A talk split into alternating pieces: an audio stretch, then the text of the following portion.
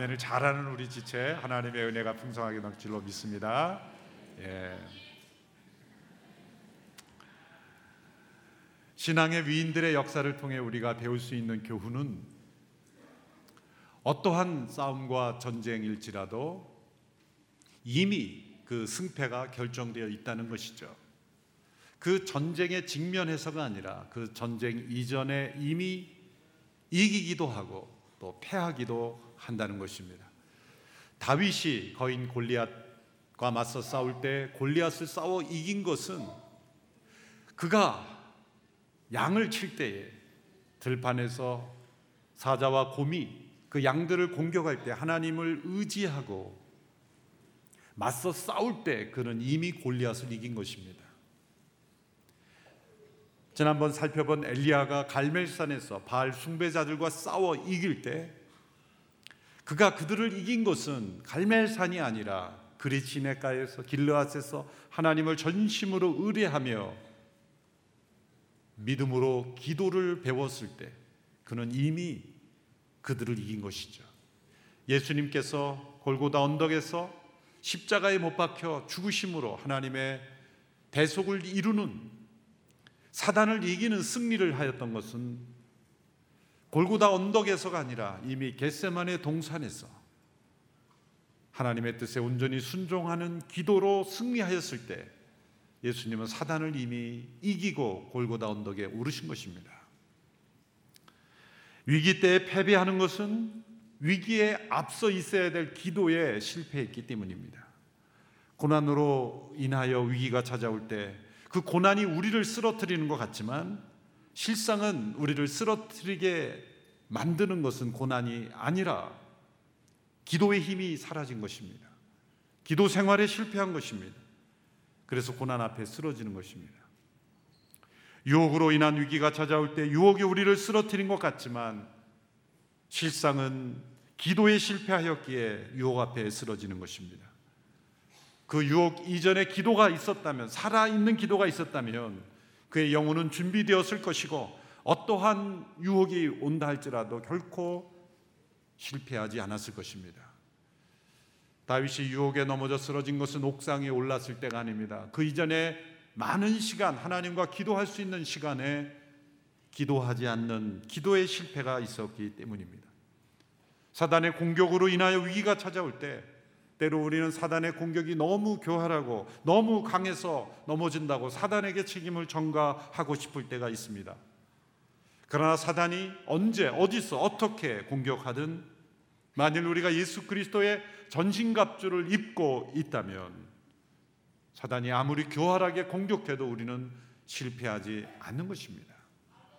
유혹과 고난과 사단 그 어떤 위기일지라도 중요한 것은 기도에 실패하지 않는다면 우리는 결코 위기에 무너지지 않는다는 것입니다. 기도 없이는 위기를 극복할 수 없습니다. 또한 기도하면 위기가 기회가 되는 것입니다. 우리는 그저 슬금슬금 넘어갈 수 있는 날은 단 하루도 단 한순간도 존재하지 않습니다. 늘 깨어 하나님의 전신갑주를 입고 늘 깨어 기도한다면 어떠한 위기도 우리는 극복할 수 있습니다. 기도하는 자는 언제나 승리할 줄로 믿습니다. 국가적 위기 앞에서 기도로 승리한 대표적인 예가 바로 남왕국 유다 왕국의 여호사밧의 기도입니다. 남왕국 유다 왕 여호사밧은 아합이 북왕국 이스라엘의 왕이 될 때와 거의 비슷한 시기에 왕이 되었습니다. 아합은 북쪽에서 왕이 되었고 여호사밧은 남쪽에서 왕이 되었습니다. 그리고 예루살렘에서 25년간을 다스립니다. 남북으로 분열된 이후에 남왕국은 루호밤, 아비야, 아사왕에 이어서 여호 사밧이 왕이 되었죠. 그러니까 4대 왕이죠. 다윗으로부터 치면 6대 왕입니다. 그의 이름은 하나님께서 심판하신다라는 뜻입니다. 이 여호사밧이 왕으로 일할 때에 모압과 암몬 또 세일산에 있는 에돔 족속들이 연합군을 이루어 남한국 유다를 공격해 오게 됩니다. 그때 여호사밧은 전 국가적인 금식을 선포하고 어린 아이에게 이르기까지 모든 백성들이 다 금식하며 하나님께 간구하는 기도를 드리게 합니다. 그래서 위기에서 나라를 구합니다. 한 지도자의 믿음, 한 지도자의 영성, 한 지도자의 기도가 국가의 위기를 어떻게 극복할 수 있는지를 보여주는 중요한 예가 됩니다. 오늘 보면 3절, 4절의 말씀 우리 같이 함께 읽겠습니다. 시작. 여호사밧은 두려운 마음으로 여호와께 마음을 다해 간구하고는 온 유다에 금식을 명령했습니다. 유다 백성들은 여호와께 도움을 청하려고 함께 모였습니다. 유다의 모든 성에서 모여와서 여호와를 찾았습니다. 여호사밧이 모든 백성들이 하나님 앞에서 함께 금식으로 기도하며 하나님의 도우심을 구하게 한 세 가지 중요한 원인이 있습니다. 첫째는 두려움입니다. 3절의 말씀에 보면 여호사밧은 두려운 마음으로 여호와께 마음을 다해 간구했다 말씀합니다. 이 두려움은 어떤 두려움입니까? 모압 연합군 내 침공을 인한 두려움인 것 같지만 더 중요한 이유는 하나님의 진노에 대한 두려움이라는 것입니다. 여호사밧이 통치할 때 이전의 모든 역사를 보면 지금 여호사밧의 마음속에 있는 두려움은 적군에 대한 두려움보다도 하나님께 대한 두려움이 더 강한 것입니다. 여호사밧은 그의 선친 아사 왕의 뒤를 이어서 비교적 선정을 했던 왕입니다. 북왕국 이스라엘의 왕들은 모두 악한 왕이었지만 남왕국에는 간헐적으로 한 8명의 왕들은 선정을 했던 왕들이 등장하죠. 그는 하나님의 명령대로 행하여 하나님의 함께 하심으로 나라가 부강하게 되었습니다. 그런 나라가 큰 부와 명예와 강대의 지자 타락하죠. 대표적인 모습이 북왕국 이스라엘의 아합이라는 나쁜 왕, 악한 왕과 동맹을 맺게 됩니다. 결혼을 통해 동맹을 맺게 되죠. 하나님은 이 일을 기뻐하지 않으시고 또한 진노하셨습니다. 당시 아합 왕은 우상을 섬기고 하나님을 대적하는 왕이었기 때문입니다. 하나님께서는 이 여호사밧이 아합 왕과 동맹하는 것을 미워하셨습니다. 아, 여호사밧은 아합 왕과 동맹을 맺을 뿐만 아니라 아방의 꾀임에 넘어가서 함께 전쟁을 일으킵니다. 불필요한 전쟁을 일으키죠. 욕심에 근거한 전쟁을 일으킵니다. 길랏 라못을 공격하는 전쟁을 행하게 됩니다. 이 전쟁에서 아합이 이제 죽게 되죠. 여호사밧은 간신히 전쟁에서 살아남아 예루살렘으로 돌아왔지만 하나님께서는 여호사밧에게 경고를 주셨습니다. 선지자 예후를 통해 경고하십니다. 이 경고를 함께 읽어볼까요? 역대 19장 2절에서 3절의 말씀입니다. 시작. 하나님의 아들인 선견자 예후가 그를 만나러 와서 왕에게 말했습니다. 왕께서 사악한 사람을 돕고 여호와를 미워하는 사람들을 사랑하면 되겠습니까? 이 일로 여호와의 진노가 왕께 내렸습니다. 그러나 왕 안에는 선한 것이 있습니다. 왕이 이 땅에서 아세라 우상들을 없애고 하나님을 찾는데 마음을 두었기 때문입니다. 하나님께서는 여호사밧의 마음의 상태를 정확하게 보고 계셨죠. 그의 안에 선한 모습이 있고 또 부족한 나쁜 모습이 있는 것이죠. 아세라 우상들을 없애고 하나님을 찾는 데 마음을 두었지만 한편으로는 아방과의 불필요한 동맹을 맺음으로 하나님의 진노를 자초한 것입니다. 하나님께서는 여호사밧이 아합과 함께 전쟁한 것, 동맹을 맺은 것에 대하여 진노를 내렸다라고 말씀했습니다. 여호사밧이 이때 정신을 차리게 되죠. 하나님의 진노가 내려졌다라는 이 말씀을 인하여 여호사밧은 두려워하게 된 것입니다. 그래서 그는 제일 먼저 모든 백성들이 하나님께로 돌아오게 합니다. 19장 4절의 말씀 제가 읽겠습니다. 예루살렘에서 살고 있던 여호사밧은 다시 부엘세바에서부터 에브라임 산지에 이르기까지 백성들 가운데로 나갔어. 백성들이 그 조상들의 하나님 여호와께로 돌아오게 했습니다. 하나님께 대한 두려움, 하나님의 진노가 임한다는 그 두려움 때문에 백성들을 다시 돌아오게 하죠. 그 다음으로는 재판장들에게 하나님을 두려워하라고 명령합니다. 19장 7절과 9절 연이어서 같이 읽어보겠습니다. 시작.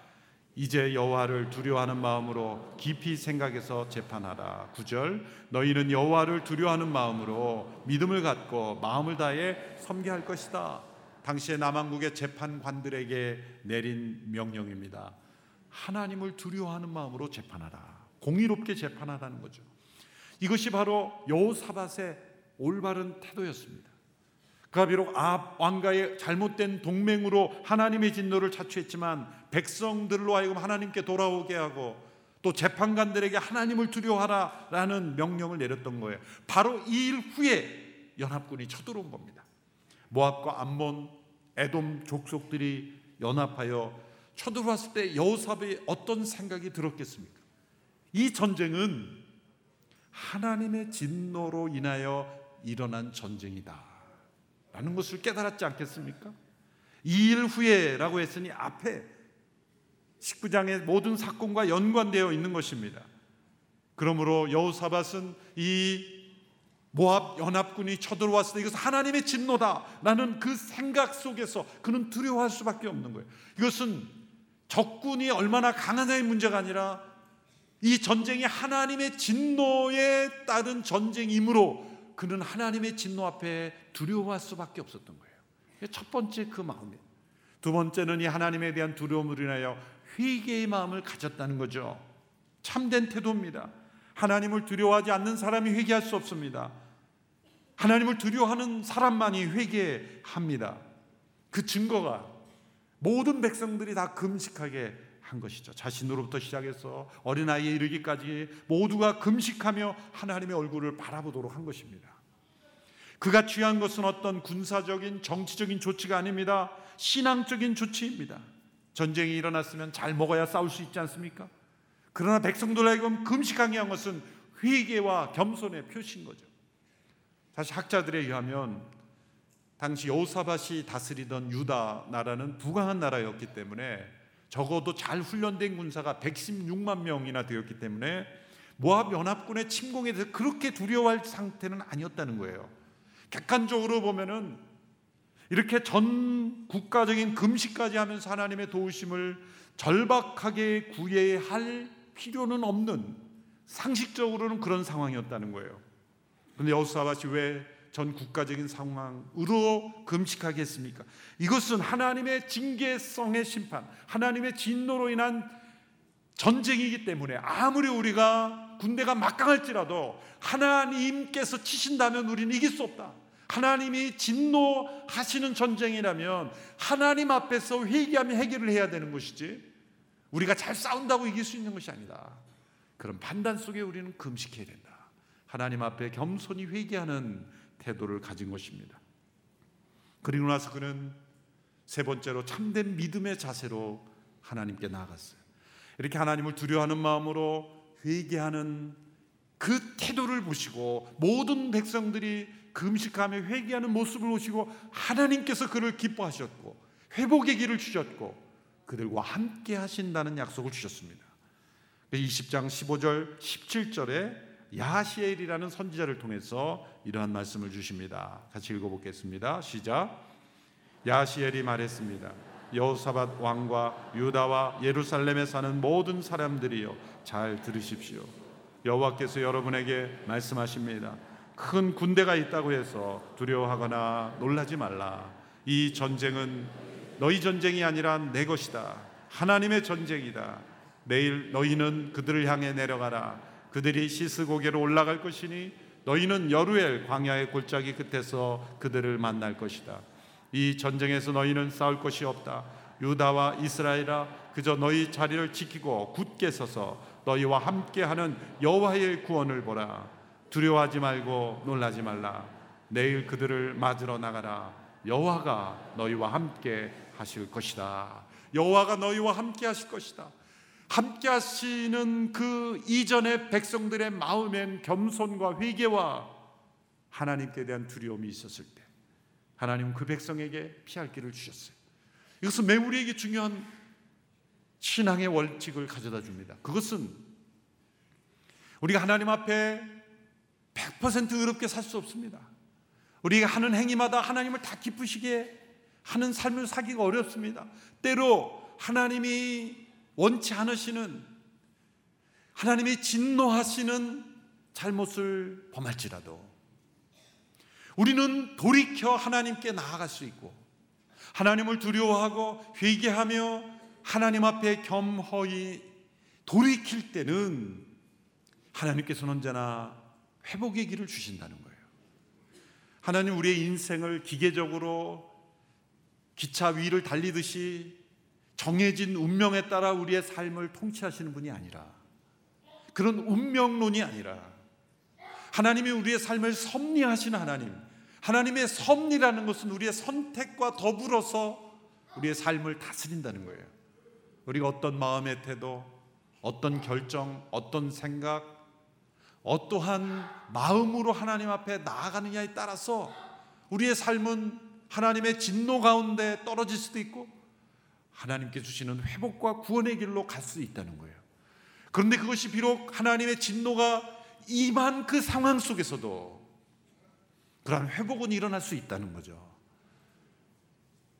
요사밭이 하나님께로부터 이 징계성 전쟁, 하나님의 진노로 인한 이 전쟁이 일어났을 그 순간에라도 돌이켜 마음을 모으고 하나님 앞에 겸비할 때 회복의 길은 그 심판의 한 가운데서도 이루어질 수 있다는 거죠. 하나님 우리를 심판하시기를 기뻐하시는 분이 아니라 우리를 구원하시기를 기뻐하시는 하나님이시기 때문입니다. 그런데 하나님께서 이 야하시아를 선지자를 통해 함께 하신다는 약속 두려워하지 말라 놀라지 말고 너희는 그들을 그냥 맞으러 나가라고 말씀하셨을 때 여호사밧은 이것을 믿었고 그 믿음의 표현으로서 놀라운 행동을 합니다. 그것은 군대를 제일 앞서 세우지 않고 하나님을 찬양하는 사람들을 제일 앞서 세운 거예요. 20장 21절 23절에 보십시오. 제가 읽겠습니다. 여호사밧은 백성들과 의논해 찬양하는 사람들을 세웠습니다. 그들이 군대보다 앞서 나아가며 찬양했습니다. 여호와께 감사를 드리자 그분의 사랑은 영원하다. 그들이 노래하며 찬송을 시작하자 여호와께서 유다의 진판 암몬과 모압과 세일의 군사들을 칠 복병을 숨기시고 그들을 치게 하셔서 그들이 패했습니다. 놀라운 일이 일어났습니다. 하나님께서 함께 하심이 그들이 하나님을 찬양하는 무리를 제일 앞서 세워서 나갈 때 하나님의 임재가 나타났습니다. 여러분 우리의 삶 속에 위기 앞에서 정말 하나님을 믿는다는 믿음의 표현이 무엇입니까? 욥은 고난 앞에서 어떤 고백을 했습니까? 주신 자도 여호와시요 취하신 자도 여호와시니 오직 여호와 이름이 찬송을 받을지어다. 하나님을 찬송했다는 거예요. 여러분 성경에서 예수님께서 찬송을 부르셨다는 구절이 단 한 번 나옵니다. 어느 구절일까요? 예수님께서 제자들과 함께 감남산으로 기도하러 가실 때 그리고 그 기도하시는 과정 가운데서 찬송이라는 단어가 제일 먼저 나옵니다. 예수님은 기적을 베푸신 이후에 찬송 부르지 않았어요. 십자를 앞에 두고 고난을 앞에 두고 예수님은 제자들과 찬송을 부르셨어요. 여러분 풀리지 않는 인생의 벽 앞에서 내가 해결할 수 없는 인생의 위기 앞에서 하나님의 하나님 되심을 찬양해 보십시오. 하나님의 높고 위대하심을 노래해 보십시오. 하나님의 선하심을 믿음으로 찬송해 보십시오. 대적들이 무너질 것입니다. 벽이 무너질 것입니다. 길이 열릴 것입니다. 이것이 찬송과 경배의 능력입니다. 삶은 상황은 아무것도 바뀌지 않을지라도 하나님을 찬양하는 믿음의 고백이 바로 찬양이 믿음의 철정인 것입니다. 모함 연합군들은 서로를 공격하며 자멸하게 되었죠. 다시 한번 정리해 보면 이 국가적 위기 앞에서 여호사밧이 하나님을 두려워했고 모든 백성들이 겸손하게 회개하도록 했고 그리고 믿음으로 하나님을 의지했습니다. 그가 어떤 믿음으로 어떤 기도를 드렸는지를 함께 살펴보겠습니다. 하나님께서 이 기도를 왜 기뻐하셨고 응답하셨는지를 알 수 있습니다. 첫째로 여호수아밧은 하늘에 계신 하나님께 기도했습니다. 오늘 본문 20장 5절 6절의 말씀을 보십시오. 같이 읽겠습니다. 시작. 그때 여호사밧이 여호와의 성전 셋들 앞에 모인 유다와 예루살렘 무리들 가운데 일어났습니다. 여호사밧이 말했습니다. 우리 조상들의 하나님 여호와여 주께서는 하늘에 계신 하나님이 아니십니까? 주께서 모든 나라 민족의 나라들을 다스립니다. 능력과 힘이 주의 손에 있으니 어느 누구도 주께 대항할 수 없습니다. 하늘에 계신 하나님 그것은 온 천지를 창조하신 하나님이시며 천지를 주관하시는 능력과 힘이 계신 하나님이란 고백입니다. 예수님께서 아버지라고 부르셨던 그 하늘에 계신 아버지 하나님. 여호사밧은 그 하나님을 찾았고 우리가 위기 때 찾고 구할 수 있는 하나님도 바로 그 하나님이십니다. 또한 둘째로 여호사밧은 이스라엘의 역사 속에 함께 하신 하나님께 기도했습니다. 여호사밧이 믿고 구한 하나님은 자신이 만들어낸 신이 아닙니다. 역사 속에 그들의 조상으로부터 아브라함부터 그들의 여정 속에 다윗과 함께 하셨으며 솔로몬을 통해 성전을 지으시고 그들의 역사 속에 구체적으로 함께 하시고 동행하시고 약속하시고 그 약속을 지키시고 때로는 진노하시고 그들을 벌하신 함께 하신 하나님이십니다. 우리가 믿는 하나님은 막연한 하나님이 아닙니다. 성경의 역사가 우리에게 보여주시는 것은 역사적으로 검증되신 역사적으로 살아계심이 증명되신 지금도 살아계시다는 것이 확증되신 하나님이십니다. 한두 사람이 체험했다고 고백하는 하나님이 아니라 왜 성경을 역사의 구조로 우리에게 주셨습니까? 역사는 증거가 필요한 것이죠. 한두 사람의 믿음의 고백이 아니라 한두 시대의 역사의 증거가 아니라 수많은 세월 속에 특별히 이스라엘 민족 가운데 아브라함에게 준 약속을 지키시고 다윗과 함께 하시며 구체적인 상황 속에서 하나님의 함께 하심을 나타내신 그 하나님을 믿고 있자는 거예요. 여호사밧은 이 기도에서 아브라함과 함께 하신 하나님, 특별히 솔로몬이 성전을 봉헌하고 그 성전을 봉헌했을 때 하나님이 주신 응답, 만일 심판의 칸이나 전염이나 기근이나 재난이 닥쳐올 때에 이 전에서 함께 고난 가운데 부르짖음 하나님께서 구원하시겠다고 약속하신 말씀을 기억해 주십시오. 그렇게 간구합니다. 세 번째로 여호사밧은 공의로우신 하나님, 그 역사 속에서 공의로 통치하시는 하나님께 기도했습니다. 특별히 유다 왕국을 침범해 온 모압 연합군들은 과거 이스라엘 백성들이 출애굽하고 가나안으로 들어갈 때 하나님께서 그들을 벌하지 말고 그들을 멸하지 말라라고 긍휼을 베푸셔서 잔존하게 된 민족들입니다. 왜? 올라가면 아브라함이 한 민족 아닙니까? 하나님께 그들을 불쌍히 여기신 거예요. 근데 그들이 그들이 받은 은혜를 잃어버리고 배은 망덕한 모습이죠. 그래서 하나님께 간구하고 있는 거예요. 하나님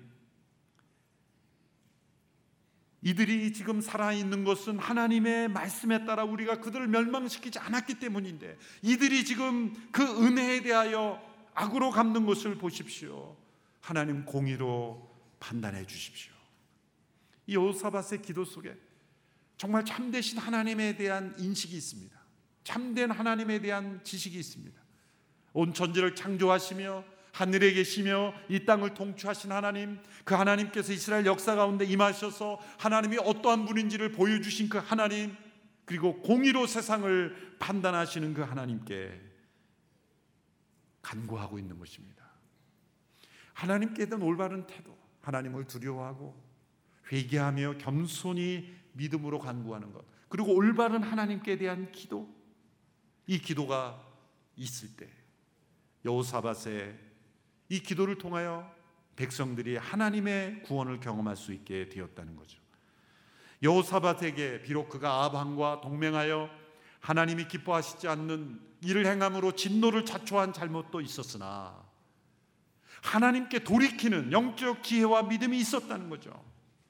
그리고 하나님은 때로 우리에게 징계하시며 진노하시는 위기를 허락하실지라도 우리가 겸손히 회개하며 하나님의 도우심을 구할 때 하나님은 돌이키시고 도우시며 구원하시는 하나님이십니다. 위기 앞에서 우리의 믿음은 드러납니다.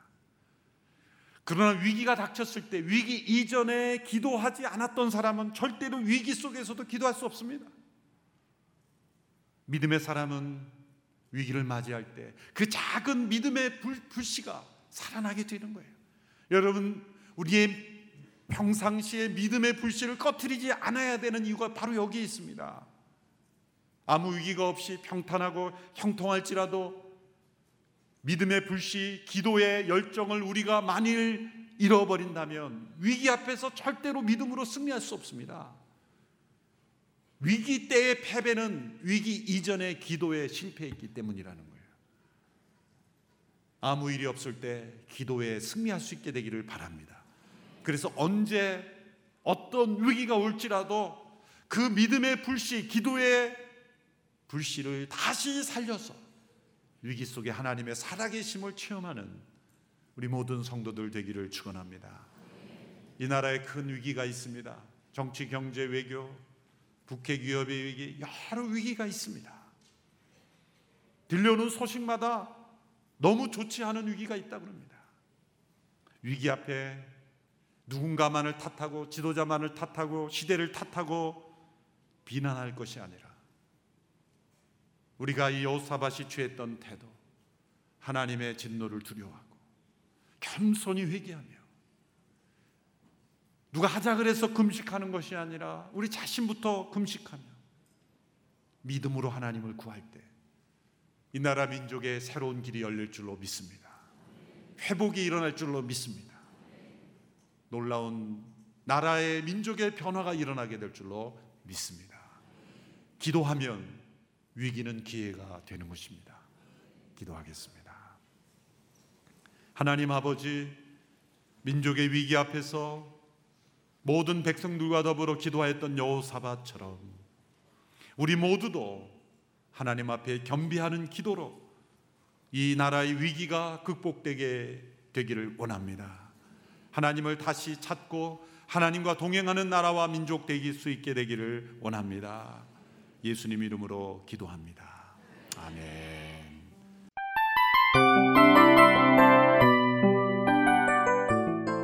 이 프로그램은 청취자 여러분의 소중한 후원으로 제작됩니다.